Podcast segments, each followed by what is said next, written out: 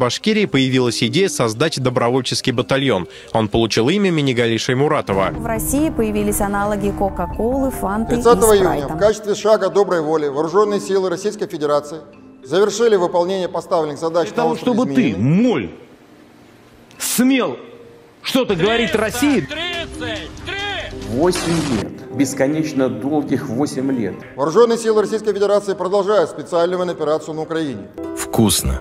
И точка. Вот это вот Россия и Украина, да, это вот я и моя Естественно, мы против войны, но мы не можем э, быть на стороне врага.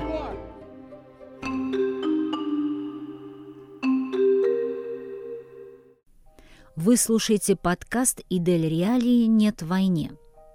Рассказ Дениса Макрушина мы записали в июне 2022 года. Денис Макрушин, Казань, Республика Татарстан, 22 года, студент. 24 февраля я сидел за проектом по архитектурному планированию. Это было часов в 5 утра. У нас вся команда не спала. Буквально в это время появились первые сообщения, что российская армия вошла на территорию Украины. Мы сначала не понимали, что происходит. Все были в шоке. Мы осознавали, что началась война, что мы агрессор. Это всех шокировало. Никто такого не ожидал, в том числе и я. Тогда я уже понял, что прежняя жизнь закончилась, начинается какой-то кошмар и безумие. Мы с друзьями и родственниками, конечно, обсуждали произошедшее. У нас вся комната в общежитии это обсуждала. У всех был шок. У некоторых ребят были слезы.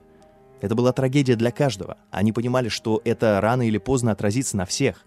У меня были звоночки еще раньше, по-моему, в ноябре 21 года. Были первые новости, что наши войска стягиваются для учений. Все понимали, что что-то подобное может произойти, но надеялись на лучшее. Никто не думал, что режим пойдет на такое. Это убийственное решение для самого режима. Мое отношение однозначно было негативным. Оно сформировалось еще в 2014-2015 годах.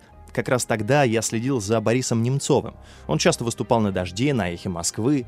Уже тогда у меня было негативное отношение к аннексии Крыма, я это не поддерживал. Я однозначно против войны. Это смерть трагедия. Есть очевидный факт. Мы напали. Мы все это устроили. И это все-таки война, а не какая-то спецоперация. 27 февраля я вышел в центр Казани на одиночный пикет в память о Борисе Немцове. На плакате был нарисован его портрет и надпись «Правда сильнее пуль». Мне тогда не было страшно. В тот момент я как-то не думал, что могут быть какие-то последствия. Я понимал, что машина репрессий заработала на полную катушку, но после пикета 27 февраля я распространял свою антивоенную позицию в социальных сетях. На публичные акции я больше не выходил, у меня тогда уже была установка, что за пикет меня поймали, и мне сейчас нежелательно снова светиться. Я посчитал, что могу заниматься другой активностью, помогать людям, которые продолжают выходить на акции. Я понимал, что если выйду еще раз, то будут более серьезные последствия. Все началось в апреле. Ко мне в университет пришли оперативники взять с меня объяснительную, проверить документы. Попросили мой номер телефона, ссылки на соцсети. Я им рассказал про себя, но не сказал чего-то такого, чего другие не знают. На этом беседа была закончена. А позднее, в мае, мне позвонил комендант общежития и сказал, что нам нужно проехать в отделение полиции по подозрению в вандализме. Когда мы приехали в отдел и мне показали скриншоты моего аккаунта в Инстаграм, комендант стал возмущаться. Говорил, почему вы врете? Говорите, что вам нужен человек по подозрению в вандализме. В отделении полиции я ничего им не говорил и взял 51-ю статью Конституции. На этом разговор был окончен.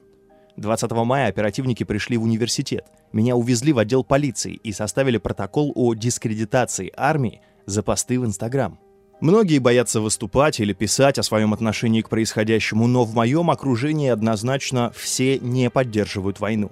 Если у кого-то и были сомнения в самом начале, то сейчас мнение кардинально поменялось. Лично я не знаю ни одного человека, кто мог бы это поддержать. У меня нет таких людей в окружении. Мама меня абсолютно поддерживает, разделяет мою точку зрения. Она была в таком же состоянии, когда все это началось. Мы вместе это переживали. Она все понимает, следит за этим. Мы смотрим одни и те же новости, одни и те же каналы. Мама именно сейчас оказывает мне огромную поддержку.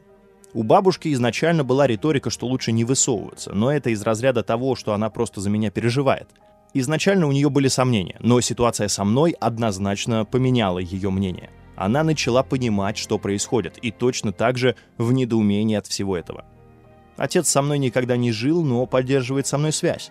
Конкретно к войне у него тоже негативное отношение. Насколько мне известно, у него родственники из Украины. Он сам родом оттуда.